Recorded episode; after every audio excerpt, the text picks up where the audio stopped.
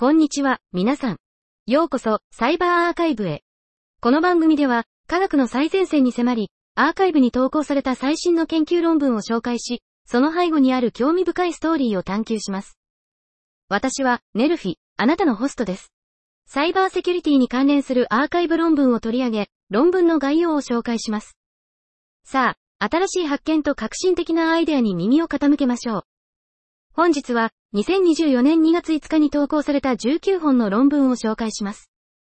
1本目の論文のタイトルは、マルティクラスクラッシフィケーションプロシージャー for Detecting Attacks on MQTT IoT Protocol という論文です。インターネットオブシングス IoT を構成する多数のセンサーやアクチュエーターは、様々な技術やプロトコルを使用する必要があります。そのため、従来のネットワークよりも異種な IoT ネットワークが形成されます。これにより、常にインターネットに接続されている IoT システムやデバイスを保護するための新しいサイバーセキュリティの課題が生じます。侵入検知システム IDS は、ネットワークレベルでの様々な異常や攻撃から IoT システムを保護するために使用されます。機械学習技術を用いることで IDS を改善することができます。私たちの研究では、MQTT プロトコルを使用する IoT システムの攻撃フレームを含むデータセットを用いて、IDS にフィードすることができる分類モデルを作成することに焦点を当てています。アンサンブル法やディープラーニングモデル、特に再帰型ネットワークを用いた攻撃の分類方法について、非常に満足のいく結果を得ることができました。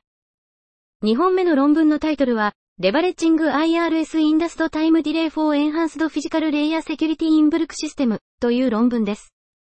屋内の可視光通信、 VLC は、光が伝播する閉じた領域の外部からの攻撃者に対しては安全であるが、範囲内からの傍受にはまだ脆弱である。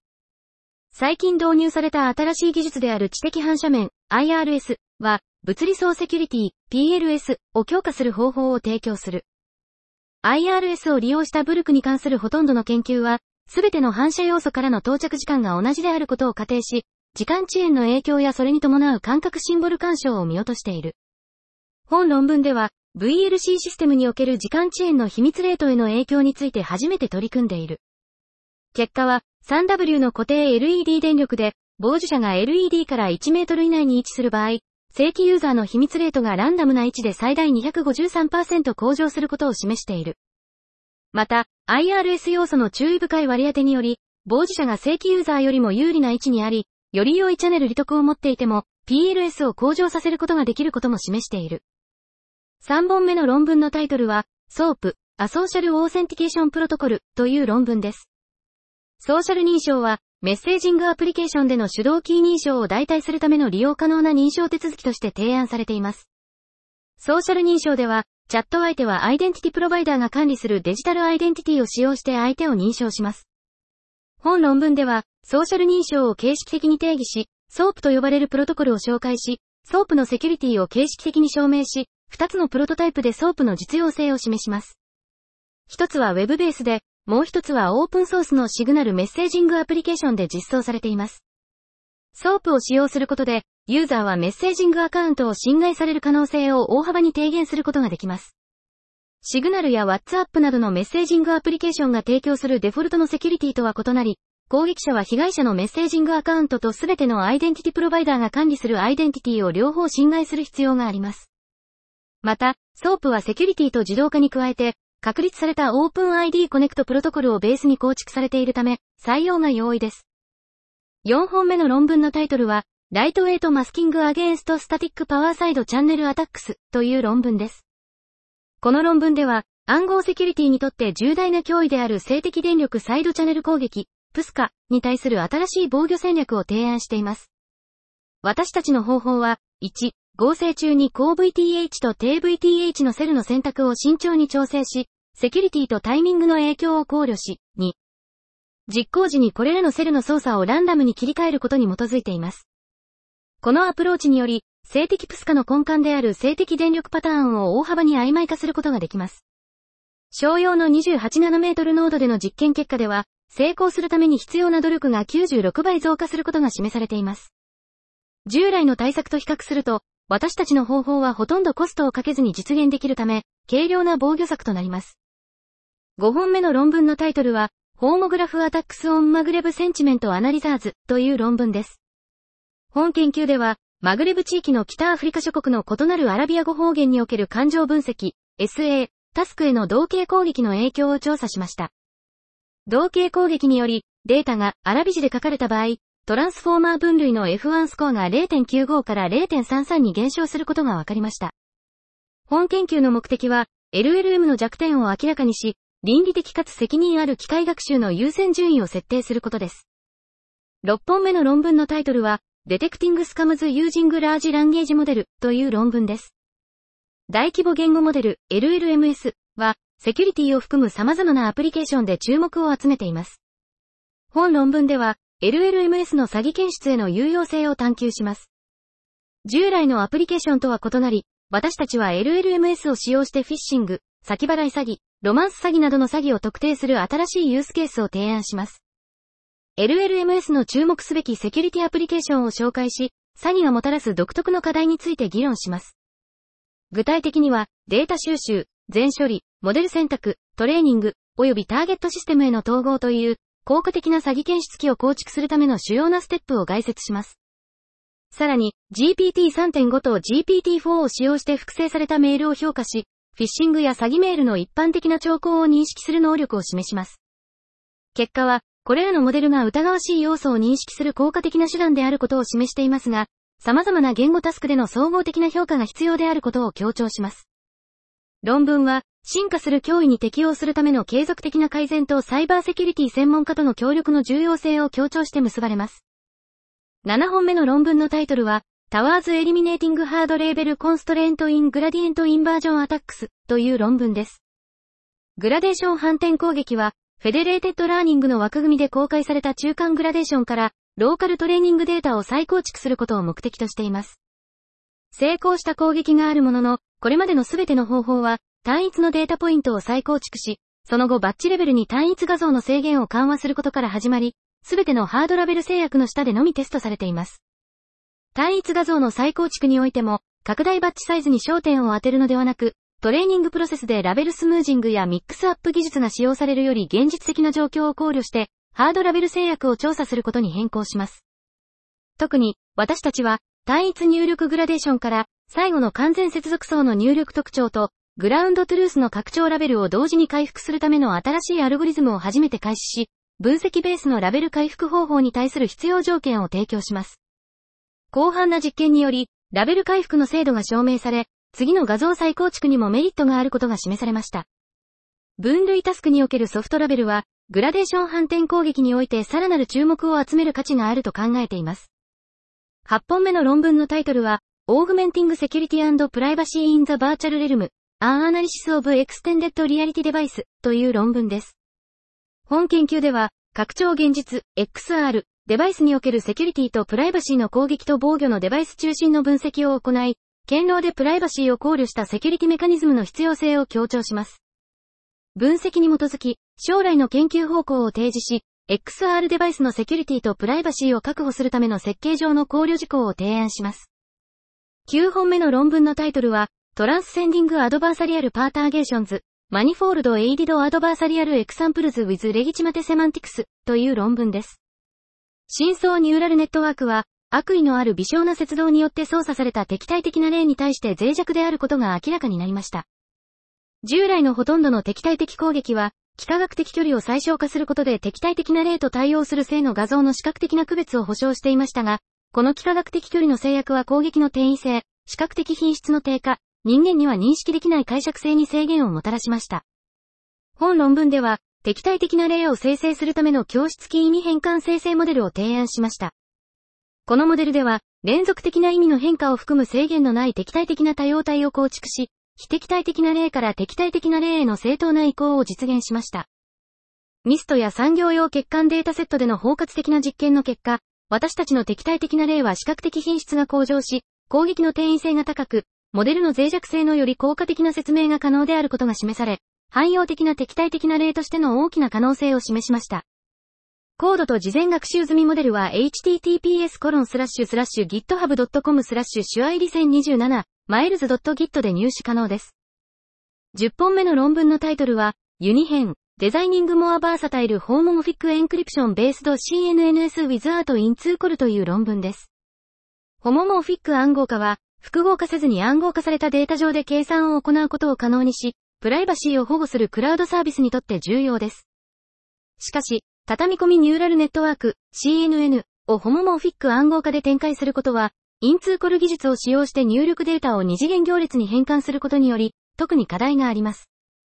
効率的ではありますが、この方法は暗号化されたデータ構造との互換性の制約により、展開可能な CNN モデルの種類を制限します。ユニヘーンは、インツーコルを必要とせず、ホモモーフィック暗号化を使用して様々な CNN モデルと互換性があります。実験では、ユニヘンがルネット1データセットでの性能を示し、PYCRCNN の794.064秒に比べて30.090秒という高速な推論時間を実現しました。さらに、高需要のクラウドアプリケーションにとって重要な並列画像処理において、インツーコルを使用するテンシールよりも優れた性能を発揮します。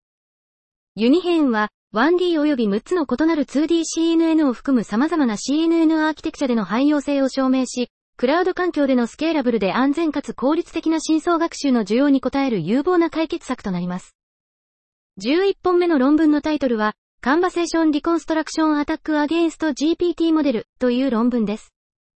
近年、GPT シリーズのような大規模言語モデル、LLM の分野で重要な進歩がありました。タスクの実行を最適化するため、ユーザーはしばしばクラウド環境でホストされた GPT モデルとの多数の会話を行います。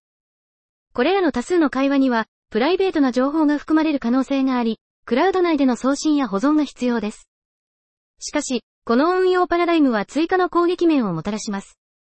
本論文では、まず GPT モデルを標的とした特定の会話再構築攻撃を紹介します。この会話再構築攻撃は、セッションのハイジャックと会話の再構築の2つのステップで構成されます。次に、提案された攻撃による会話に潜むプライバシーのリスクを徹底的に評価します。しかし、GPT-4 は提案された攻撃に対してある程度の耐性を示します。そして、以前の会話をよりよく再構築するための2つの高度な攻撃、アンアー攻撃とプブ攻撃を紹介します。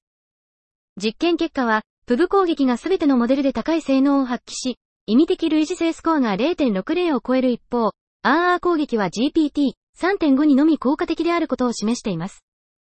私たちの結果は、GPT モデルを含む会話に関連するプライバシーのリスクについての懸念を明らかにし、これらのモデルの優れた能力の悪用を防ぐためにコミュニティの関心を引きつけることを目的としています。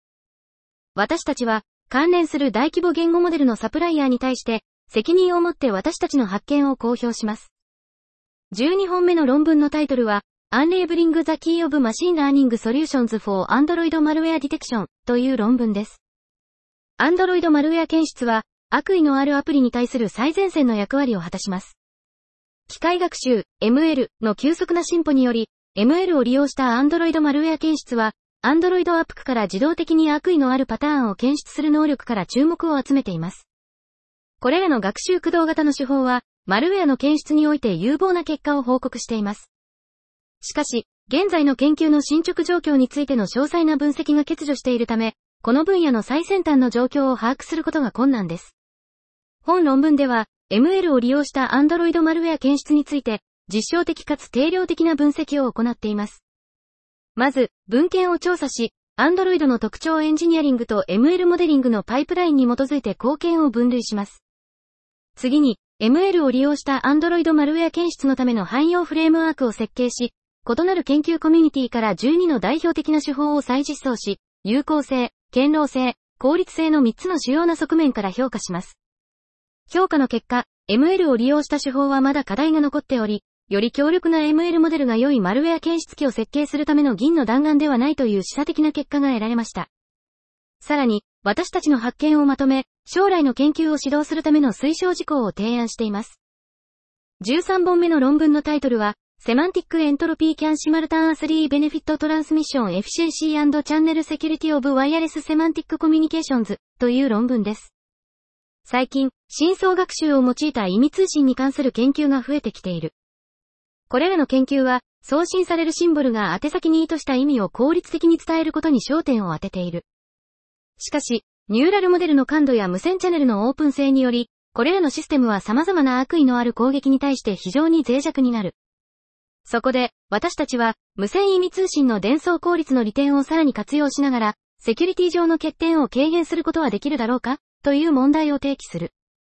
この問題を解決するために、私たちはセムエントロピーという新しい手法を提案する。この手法はデータの意味を探索し、適応的な伝送と物理相暗号化の両方に活用するものである。具体的には、まず意味エントロピーを導入し、DLSC の伝送目標に関する様々な意味スコアの期待値を示す。この意味エントロピーを用いることで、OFDM サブキャリアにより良いチャンネル状態を持つ意味を細かく割り当てることができる。また、エントロピーを用いて Semantic Key の生成を誘導し、オープンな無線チャンネル上の通信を保護する。これにより、伝送効率とチャンネルのセキュリティを同時に改善することができる。様々なベンチマークでの実験により、提案手法の有効性を示す。また、なぜ提案手法が DLSC の安全な伝送に役立つのか、興味深い発見も行うことができる。例えば、 Sem Entropy を用いることで、伝送量を60バックスラッシュパーセント減らしても意味の精度を95バックスラッシュパーセント保つことができることが分かった。14本目の論文のタイトルは、Time Distributed Backdoor Attacks on Federated Spiking Learning という論文です。この論文は、ニューロモーフィックデータを使用した Spiking Neural Network、SNN とフェデレーテッドラーニング FL の脆弱性を調査しています。SNN の効率性と FL のプライバシーの利点にもかかわらず、これらのシステムはこのような攻撃に対して脆弱であることを示しています。まず、ニューロモーフィックデータを使用した FL と SNN の組み合わせの可能性を評価し、その潜在的な利用法を示します。次に、既知の FL 攻撃手法が SNN に対してどのように転用可能かを評価し、その結果、攻撃の性能が低下することが分かりました。そこで、単一及び複数の攻撃者によるバックドア攻撃を検討し、攻撃の性能を向上させるためにバックドアトリガーを時間的に分散させ、悪意のあるデバイスに分散させる新しい攻撃戦略を開発しました。最良の場合、攻撃成功率は100%、ムスは0.13、シムは98.9となりました。さらに、既存のバックドア攻撃に対する防御策を適用し、その不十分さを明らかにしました。この研究は、SNN と FL の展開において堅牢なセキュリティ対策が必要であることを強調しています。15本目の論文のタイトルは、A Review on Building Block of Decentralized Artificial Intelligence という論文です。人工知能は私たちの生活を変革しており、学術的な領域から実世界への技術的な進歩と移転が年々加速しています。しかし、その進歩と移行の過程で、デジタルプライバシーや所有権、コントロールなど、倫理的な観点から解決すべき問題や疑問がいくつかあります。これらの理由から、現在最も人気のある人工知能のアプローチである集中型 AI、KI は疑問視されており、分散型人工知能、出会いなどの他の方向も広く探求されています。本論文では、出会いの分野における既存の研究を体系的に調査し、71の研究の結果を提示しています。論文の主な焦点は、出会いのソリューションやネットワークの構築要素を特定し、ボトムアップのアプローチで出会いの分析を行うことです。最後に、今後の研究の方向性や解決すべき問題について提案されています。16本目の論文のタイトルは、Feedback to the European Data Protection Board Guideline 2 2023 on Technical Scope of Art.5 3 of e-Privacy Directive という論文です。エドプのガイドラインを歓迎します。ここでは、e-Privacy 指令の第5条、3の技術的範囲に関するガイドライン2023分の2に対するフィードバックを提供します。EDPB が提案したテキストの引用の後に、私たちのコメントをボックス内に示します。17本目の論文のタイトルは、 Code-Based Single-Server Private Information Retrieval、Circumventing the Sub-Query Attack という論文です。単一のサーバーからのプライベート情報検索をランダム線形符号を用いて行うことを考える。 Holzbaur、Hollanti、Wachter-Zeh によって提案された最初の符号ベースの単一サーバー計算 PIR スキームの改良版を示す。元のスキームは、ユーザーのクエリの部分行列のランクの差が高い確率で発生する攻撃により、ボーデー GETR、 On the Privacy of a Code-Based Single-Server Computational PIR Scheme、Cryptogr. Comm.、2021で破られた。ここでは、部分行列のランクの差が無視できるようにすることで、この攻撃を回避する。さらに、ランクの差は目的のファイルのインデックスに帰属することはできないため、スキームのプライバシーが保証される。複数のファイルを取得する場合、改良版スキームのレートはほとんど影響を受けず、元のスキームと同等である。18本目の論文のタイトルは、DISDET Exploring Detectability of Backdoor Attack on Diffusion Model という論文です。最近の AI の生成モデルでは、様々なデータ形式のコンテンツ生成や編集において、拡散モデルが非常に強力で広く採用されています。そのため、この人気で基本的な AI 技術のセキュリティリスクの研究が非常に重要です。本論文では、拡散モデルに対するバックドア攻撃の脆弱性が最近明らかになり、この人気のある AI 技術のセキュリティ上の課題を詳細に分析し調査する必要性が呼びかけられています。本論文では、バックドア攻撃による毒入力の検出可能性を初めて体系的に探求します。これは、既存の研究ではあまり探求されていない重要な性能指標です。まず、防御側の観点から、既存の拡散バックドア攻撃のトリガーパターンの特性を分析し、トロイの木馬の検出における分布の不一致の重要な役割を発見します。この発見に基づき、毒入力ノイズを効果的に識別する低コストのトリガー検出メカニズムを提案します。さらに、攻撃側から同じ問題を研究し、提案された検出回避攻撃戦略を用いて、検出を回避するためのトリガーを学習するバックドア攻撃戦略を提案します。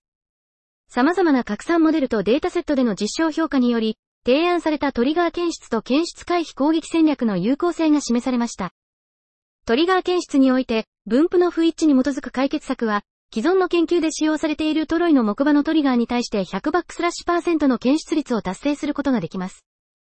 トリガー検出を回避するための提案されたステルスなトリガー設計手法は、毒入力ノイズの分布を良性ノイズに近づけるためのエンドツーエンドの学習を行い、バックドア拡散モデルに対して非常に高い攻撃性能と良性性能を実現することができます。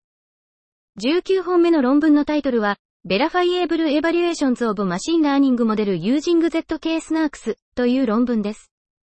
近年、商用の機械学習モデルが増える中、開発者からのモデル評価はそのまま受け入れる必要があります。これらのベンチマーク結果は、タスクの精度やバイアスの評価、安全性チェックなど、従来はモデルのエンドユーザーがブラックボックスのモデル出力を再実行することなく検証することは不可能でした。本研究では、ZK スナークスを使用したモデル推論による検証可能なモデル評価手法を提案します。